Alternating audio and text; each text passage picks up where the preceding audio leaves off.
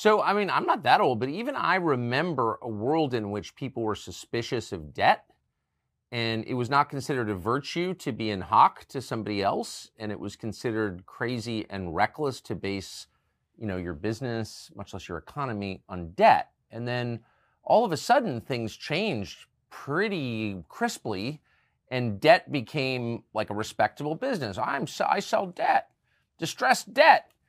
And then we based the whole economy on debt and obviously that was insane but how do you think that change took place in attitudes well, it's interesting. So that really started back in the early 80s.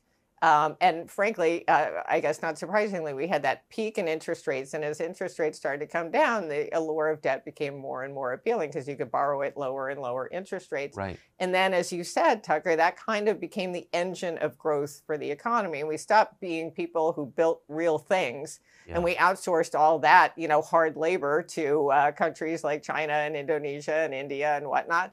And we got into the manufacture of paper which I guess is a much more elegant thing to do. You know, you don't get your fingernails dirty doing that kind of stuff. So we let uh, the rest of the world produce all of our widgets and stuff and pharmaceuticals, as it turns out, while we manufactured paper claims. Um, and then we imagined that we could uh, grow forever on all this debt that we were uh, printing. Uh, because the rest of the world was so enamored with our dollars that they would continue to fling money at us for any, uh, you know, as, as, egregious as our spending was, they would continue to support us um, by, you know, lending us money and taking our dollars in return.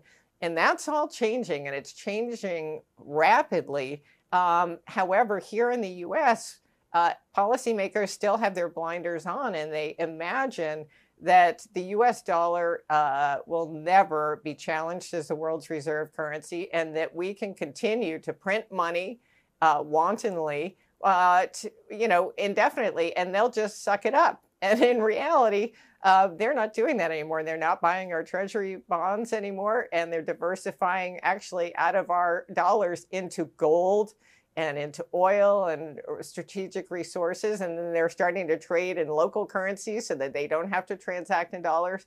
So I think, uh, you know, the demise of U.S. hegemony is really upon us. Uh, and the Biden administration and so many in Washington are just sleeping right through it as if it's not a reality.